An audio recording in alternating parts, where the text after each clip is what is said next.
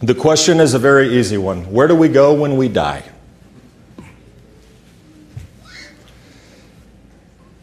It might surprise the average person, as a matter of fact, I'm pretty sure it would, to know how little the Bible actually says about this question.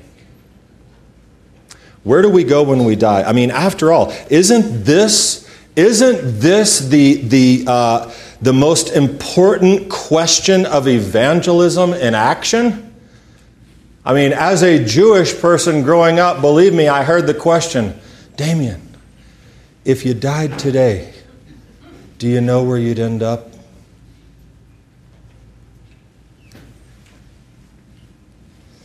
To which a resounding proclamation is offered that, yes, we have the information. We can tell you right now. If you died here today, we can tell you where you'd end up. I remember someone took me one time to a play called Heaven's Gates, Hell's Flames. Anyone ever see that? We have an answer to we have an answer to the question where will you go when you die, but it's it's it's not really the answer to that question because here's here's some here's some rock solid truth. You ready? We don't know the answer completely. We have some idea, but my question, and what we're going to talk about over the next few weeks, is where did we get that idea? And is that the proper idea to present? It's very dangerous territory, but I'm not afraid. And as I told some, some of you weren't in the room this morning, I came in this morning, there was no air conditioning. So it was appropriate that I was going to be preaching and talking about heaven and hell. So I, I took that as a sign.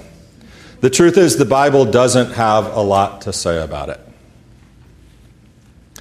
And what it does say, you might actually not like that much if you really paid attention to it. Here's a one doozy from Ecclesiastes 9. For the living know that they will die, but the dead do not know anything, nor do they have a reward any longer, for their memory is forgotten.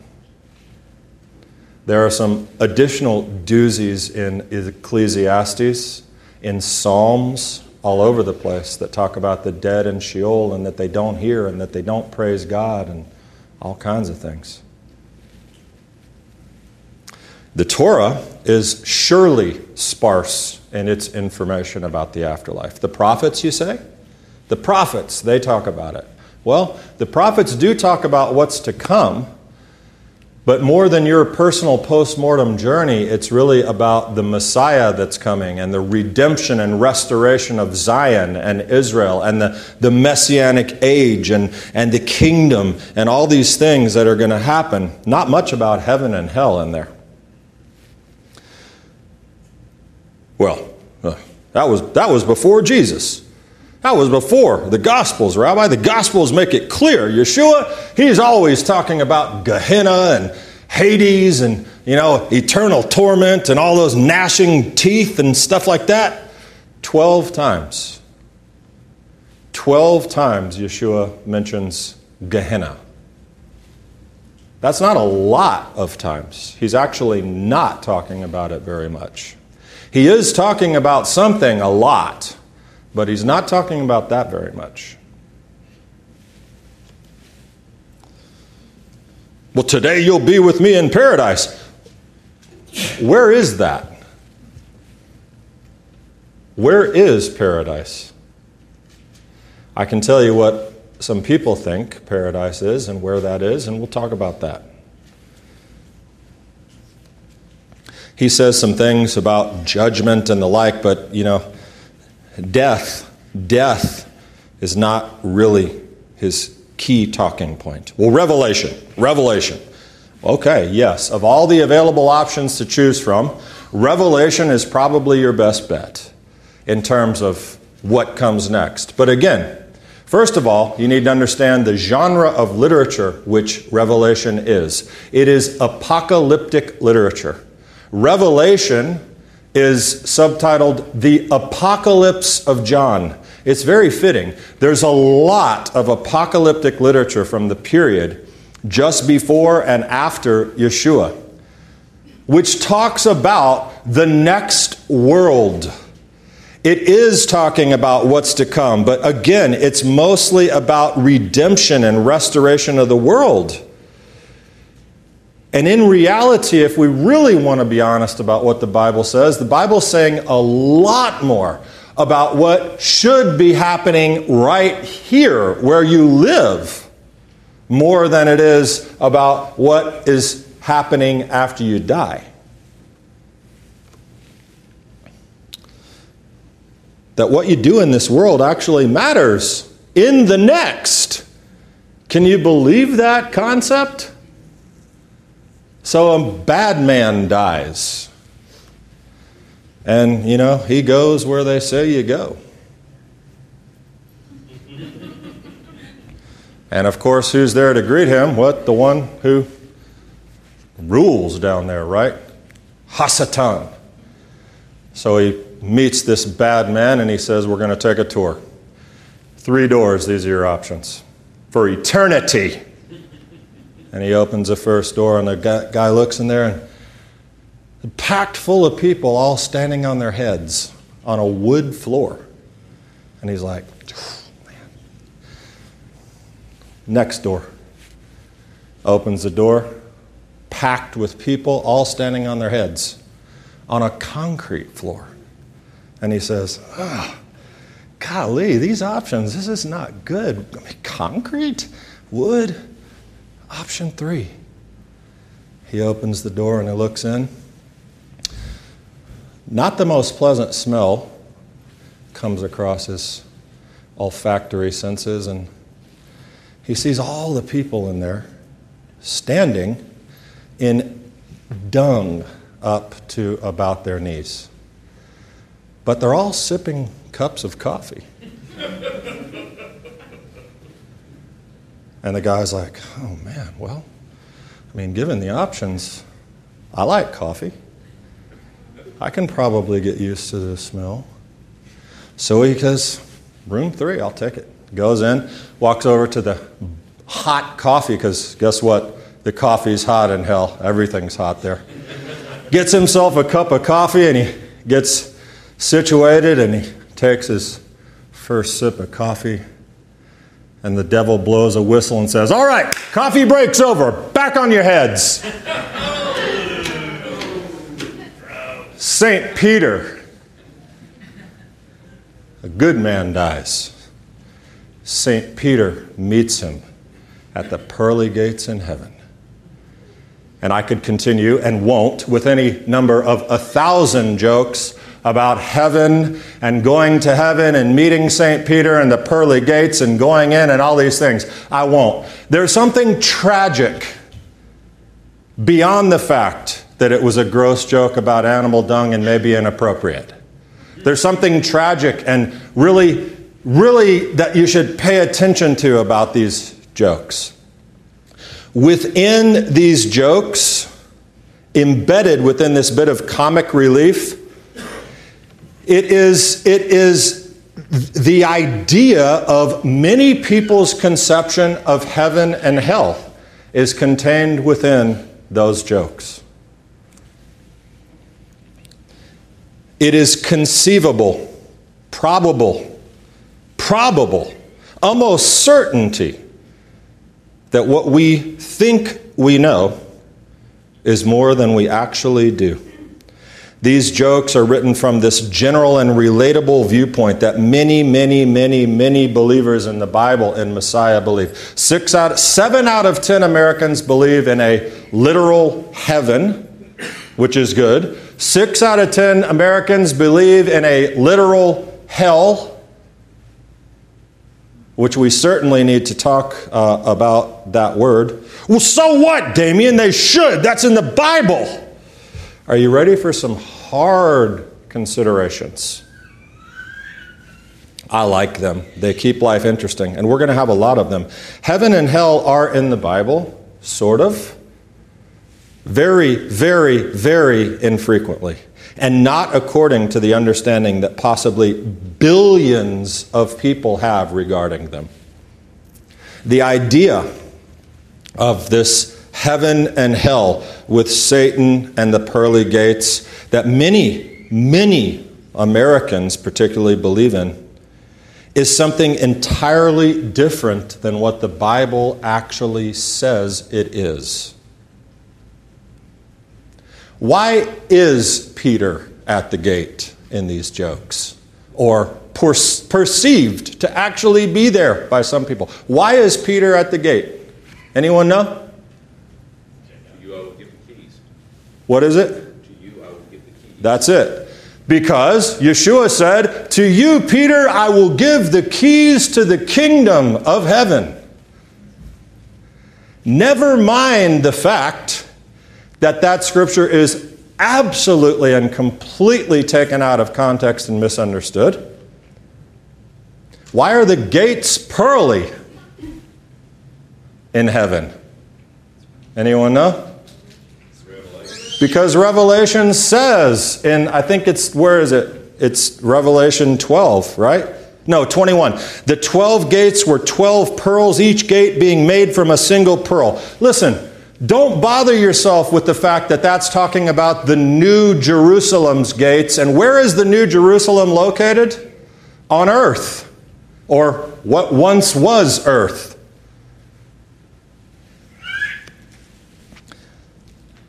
And once you're in the gates, what is the first thing you should be looking for when you arrive there? Streets of gold. Streets of gold, buddy, that's for sure. Where do we get that? We get that from Isaiah. That's something different. What else? You should be looking for your mansion. Because in my Father's house there are many mansions.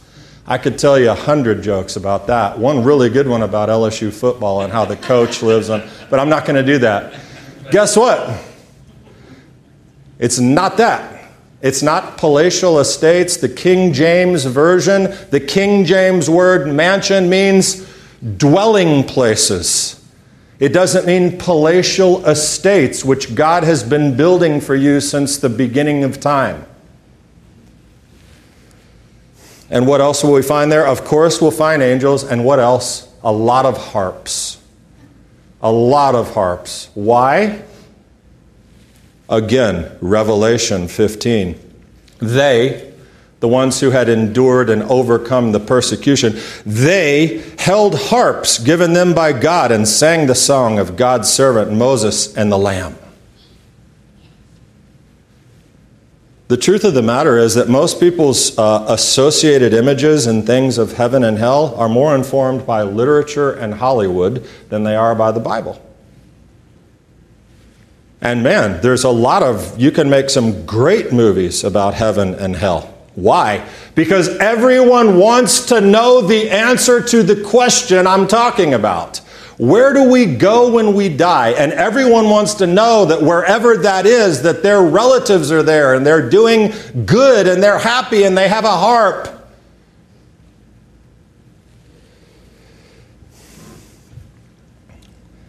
But we get information from near death experiences from people and very, very, very, very bad interpretations of Scripture, an amalgam of ideas that quite likely don't mean what we think they mean or have been taught that they mean.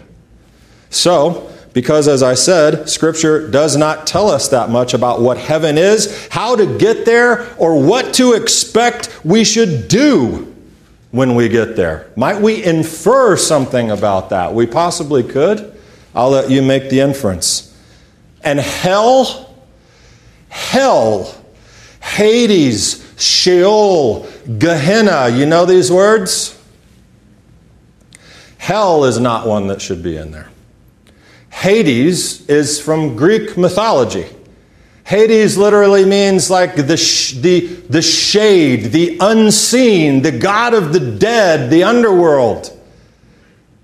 And yet it's all in the Bible, but there's even more scant detail about this place of what is perceived to be eternal torment. And we really, you know, we need to talk seriously about some things in that department. I'm not sure if you know, but hell as a destination for the people that God doesn't like to sin, to be tormented eternally, it's not a very popular discussion these days. It hasn't been for quite some time, probably from the beginning, I think, but there's an immediate response that bubbles up when I say that. Well, doggone it, you're right. You're right about that. You know why? Nobody's preaching about sin anymore and hell because no one wants to hear it. Nobody wants to talk about hell or hear it because they want to keep living in their sin and not be confronted with the reality of their eternal destiny of eternal torment. We should bring hell back front and center into the teaching so we can scare the hell out of people. You know how you make holy water? You boil the hell out of it. Did anyone, you got it, right? Okay, that's about. I get it. I really do. But I'm going to suggest something maybe, maybe, maybe, maybe really possibly unpopular, and that is that the main proponents of bring hell back don't actually even know what it is, where it comes from, where we got the ideas that inform our understanding of it, and how little, I mean, very little evidence is in the Bible for the idea of a place where sinners go to be tormented in literally god awful ways for eternity. And let me say this we should engage with the idea to understand where it comes from. How did it get into our biblical understanding? And consider, just consider, that the idea of hell as promoted for millennia might not actually be what the Bible says about it. It's possible. But for certain, I will tell you, as the recipient of it, the idea of using hell as some type of fear tactic to scare Jews into accepting Jesus, that needs to go away for sure. And any other type of guilt manipulation about burning in fiery animal dung forever or whatever thing you can craft. Now, don't, don't, inf- don't um, conclude anything from what I'm saying right now because you don't know where I'm going to end up and you don't know what I'm going to say. So don't think anything yet. Just listen.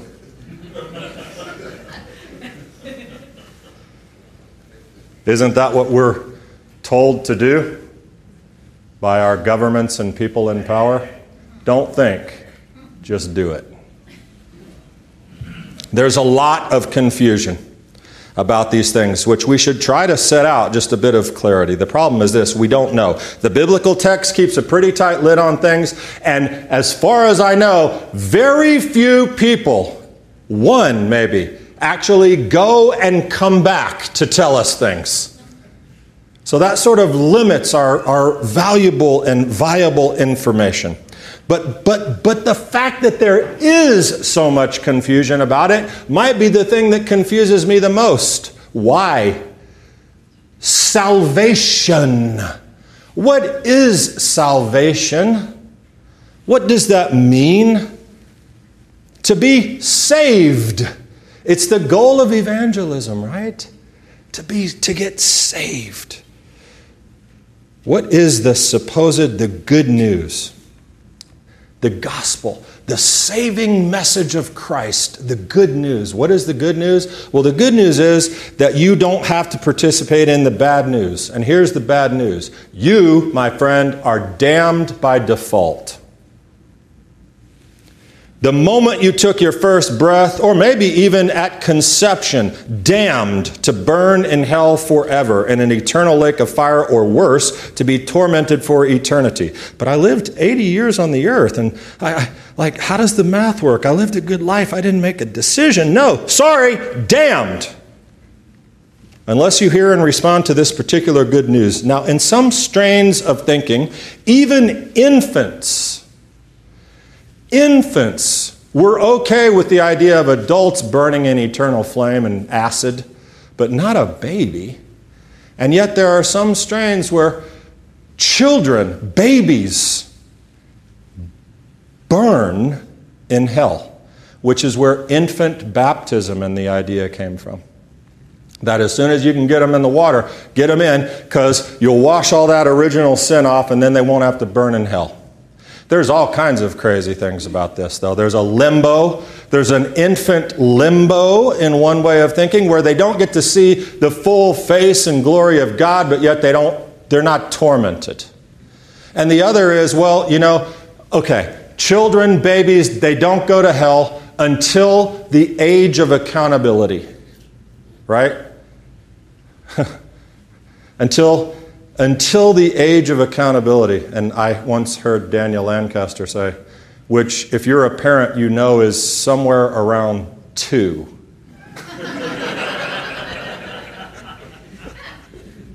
but I also heard him say this, and it is such an unbelievably good point.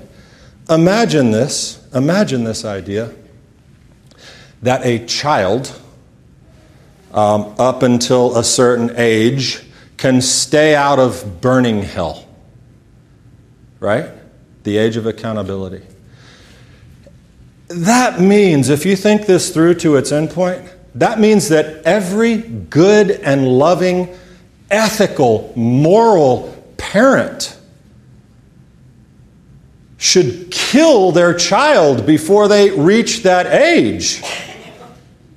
Because God forbid you, as a parent, let your child get past the age of accountability and they don't make the right decision, and now they're going to burn in hell forever. You should basically kill them and save them to make sure they go to heaven. Is that asinine, crazy, weird foolishness? I think it is. But that's just me, and I think too much sometimes. But listen, this is the good news. Oh, oh, oh. This makes me think. Speaking about babies, I know a guy who was telling me one time that he, they had just had a daughter, and they were in the hospital, and someone came to visit and see the new baby. And they were, the mom was holding the baby, and they walked in, and I, from the story, I think you'll be able to determine probably what kind of guy this is and how close of a relationship you'd like to have with him. But he walked in, he goes, Oh, she's beautiful. She stinks. And they're like, Check the diaper. Now our flesh, our flesh stinks. So stupid.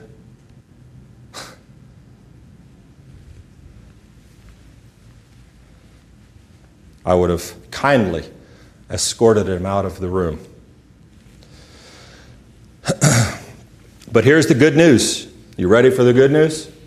By making a decision, consenting to a creed or certain belief, or through the sacraments of the church, the six hours that Yeshua spent on the cross can save you from 500 quadrillion gazillion years and then some in hell because eternity is forever. You will die then you will wake up in the glory of heaven, where you'll be with Yeshua forever with pearly gates, Peter, harps, clouds, and angels.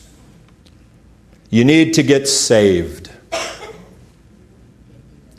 Yes, I realize that I am on dangerous ground. But let's keep going. You need to get saved. Saved from what, Matt? What do you need to get saved from? From hell. You need to get saved from hell that you can go to heaven. You need to not go to Satan's realm of eternal torture and damnation. That's what you're saved from. What am I saved for? To go to heaven, the pearly gates, eternal bliss. And my point is this the entire endpoint and focus of evangelism and the good news for the majority of Christendom is to believe in Jesus, whatever that means in that particular strain, get saved and go to heaven. And then go tell other people and save them so that they don't go and burn in boiling gasoline forever. If the entire aim is to go to heaven, it is surprising that so little is actually known about what that would actually mean if we went there. Is that what the Bible says we're going to do? Well, of course it is.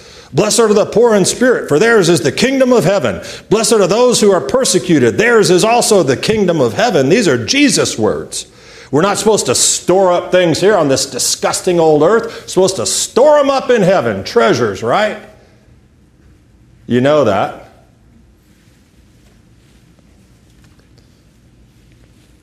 Especially in Matthew 7, not everyone who says to me, Lord, Lord, will enter the kingdom of heaven, but the one who does the will of my Father who is in heaven. I mean, there it is. God's there, and if we do his will, that's where we're going to enter the kingdom of heaven. In Philippians 3:20, for goodness sakes, our citizenship is in heaven, right? Colossians 1:5, because of the hope reserved for you in heaven. We'll talk more about these later, but it's easy to see how these scriptures have been read, possibly confused. But here's a thing. Here's a thing. It's a recurring thing that you come across in the Messianic synagogue. Here's the challenge. Many of these ideas were connected of uh, the, the Christian understanding, and it's not monolithic. First of all, let me pause and back up and say there is absolutely no way that I could ever begin to describe all of the different views that Christianity holds and dogmas and creeds about heaven and hell. I'm giving some very general things here, but here's, the, here's, here's what I was going to say. For a time, the ideas of the afterlife and Christian thought were based on Jewish thought. But something happened. Two things happened. One, we've talked about a whole lot in here, and that is the divorce of Christian thought from Jewish thought, right? There was break one. And we're going to talk about that, not today. Second, and related to that, a huge influx of Gentiles who, in essence, created much of Christian theology apart from the context and culture of the world from which it came, which is Second Temple Judaism. That's where Christianity came from. It's undeniable, it cannot be argued. But with this particular influx, a consequence of the influx of, of Gentile Western thought, we had some new ideas come in. Platonic, Socratic, Aristotelian, Greek thoughts.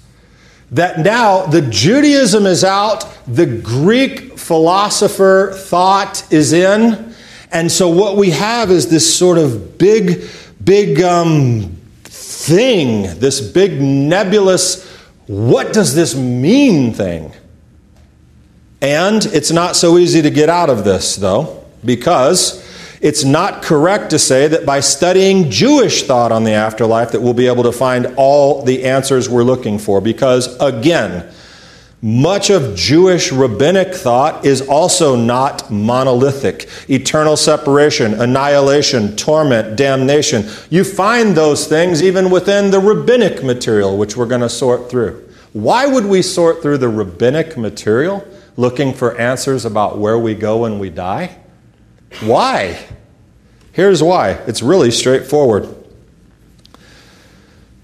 we can find answers that inform the words of Yeshua and the apostles, seen through the lens of Second Temple Judaism. We know what they said, we know how they lived, we know when they lived, we know the culture and theological world of Judaism in which they lived, wrote, and taught, which is, by the way, just to make this point very clear to you, Zach, heavily influenced by Pharisaic Judaism. Pharisaic Judaism informed the words of Jesus. We'll talk about it. We're going to be talking about a lot of things, aren't we? I got to have you come back, so this is like the commercial, right? We can find great parallels and valuable insights by looking at these writings and by knowing, reading, studying the words of Yeshua and the disciples within these understandings. We will discover some profound points to consider about what I'm talking about with you, about the afterlife, which will inform our understanding of heaven and hell. Most importantly, it's going to help you do something really important, and that is build a solid theological foundation. Because here's what matters. The elementary principles that we've been talking about and actually still are talking about, this is a little sub series within Got Milk. This is Is our hope in heaven? Because the next elementary principle, resurrection of the dead, the last one, eternal judgment. You see how I might have backed up to talk about this right in here? Eternal judgment, that's pretty easy to, to, to work into this discussion when we're talking about hell, right? But resurrection of the dead, I haven't even I haven't even mentioned that in all of this discussion up to this point. I haven't mentioned it one time. And yet it's elementary. It's something that we should absolutely understand and know. It is the fundamental component of the story of our lives. Our lives as followers of Yeshua. We follow a guy who resurrected from the dead. And our hope is in the very same resurrection. And he tells us it is our hope. And Paul, Paul was in the midst of great discussions and arguments between the Pharisees and the Sadducees. What were they about? In Acts, the resurrection. I am on trial here for the resurrection. And it gets very little attention in the minds of so many people. Somehow or another, the whole story for most dis- disciples centers on eternal destinies. Get saved, go to heaven, don't go to hell, burn. And somehow in there, there's this thing called the resurrection. I mean, who cares? It just ends up where you go. The, the elementary principle does not say repentance from dead works, faith in God, instructions about washings, laying on of hands, understanding heaven and hell, and where you go when you die. It sort of does, but not exactly. It says you need to really understand what this resurrection thing is, because that's pretty unique. For large segments of Christianity and I don't know, even non believers. Heaven is a place where God lives, and good Christians go there when they die to live in sheer and unending bliss. Hell is a place ruled by Satan, our three door tour, where evil people go when they die to be tormented forever. Where does the resurrection of the dead that we're supposed to treat as elementary principle fit into this? I'll go to heaven when I die. If I go to heaven when I die, God then will send my body back. Whatever is in heaven is going to send it back to my other resur- my body that's going to be resurrected and then I left eternal bliss to pick up my old body. Now I'm going to go back up to heaven and be back in eternal bliss or hell. What about hell? If I'm sent to the torments of hell when I die and then there's a resurrection, I got to come back up, pick up this old nasty body, get back down there and ratchet it up because now I got my physical body back and now it's really going to hurt. That doesn't make sense. Does it?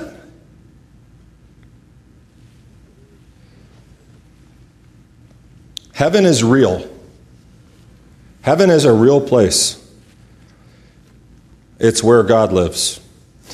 lives. But heaven as a place we go is not described in the apostolic scriptures. Heaven is not our home. And we'll just make that um, easy to swallow statement right there. Hell, which it shouldn't even be by that name, mentioned 12 times in some relatively hard to follow enigmatic, enigmatic verses. But resurrection, it's mentioned a lot of times. A lot of times. Not just by Yeshua And I'm wrapping this up right here. Isaiah 26 Your dead shall live, their bodies shall rise. You who dwell in the dust, awake and sing for joy, for your dew is the dew of light, and the earth will give birth to the dead. Daniel 12 And many of those who sleep in the dust of the earth shall awake, some to everlasting life, some shame, everlasting content. John 5 Don't marvel at this, for an hour is coming when all who are in the tombs will hear his voice and come out, those who've done good to the resurrection of life, those who've done evil to the resurrection of judgment. 1 Corinthians 15 For as by a man came death, by a man has come also the resurrection of the dead. Philippians 3, that by any means possible I may attain the resurrection from the dead. Acts 24, but this I confess to you that according to the way which they call a sect, I worship the God of our fathers, believing everything laid down by the law, written in the prophets, having a hope in God which these men themselves accept that there will be a resurrection of both the just and the unjust. That's a lot of resurrecting. Well, Rabbi, that's silly. It's just semantics. He's talking about the same thing resurrection. It's where we go when we die. We resurrect and go to heaven or hell. Resurrection is about eternal destiny. That's the focus. Nowhere, nowhere in the minds of the people who wrote these words down was the idea of ditching your earth suit and going up to the dwelling place of God to spend eternity floating on a cloud playing a harp. Nowhere in their mind.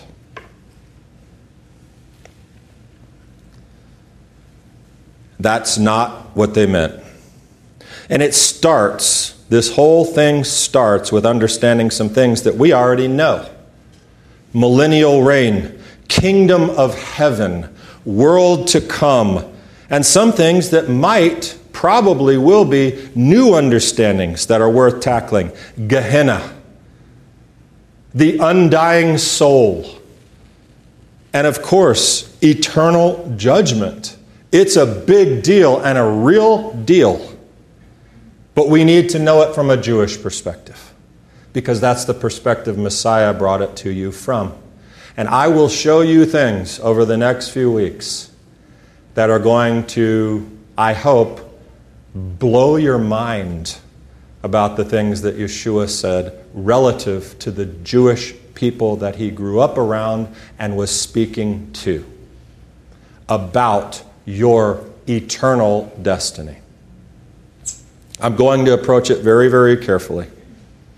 The end point, though, is to understand ultimately what the hope of heaven actually is that's mentioned and with God's help to be inspired and encouraged in this hope that we have, to understand the depth of the gift we have as, as followers of the resurrected Messiah. With some time and certainty, I think we'll get there. So our series, our hope in our hope is our hope in heaven. I pray that God will lead us in wisdom and understanding as we delve into these matters deeply and seriously. Shabbat Shalom.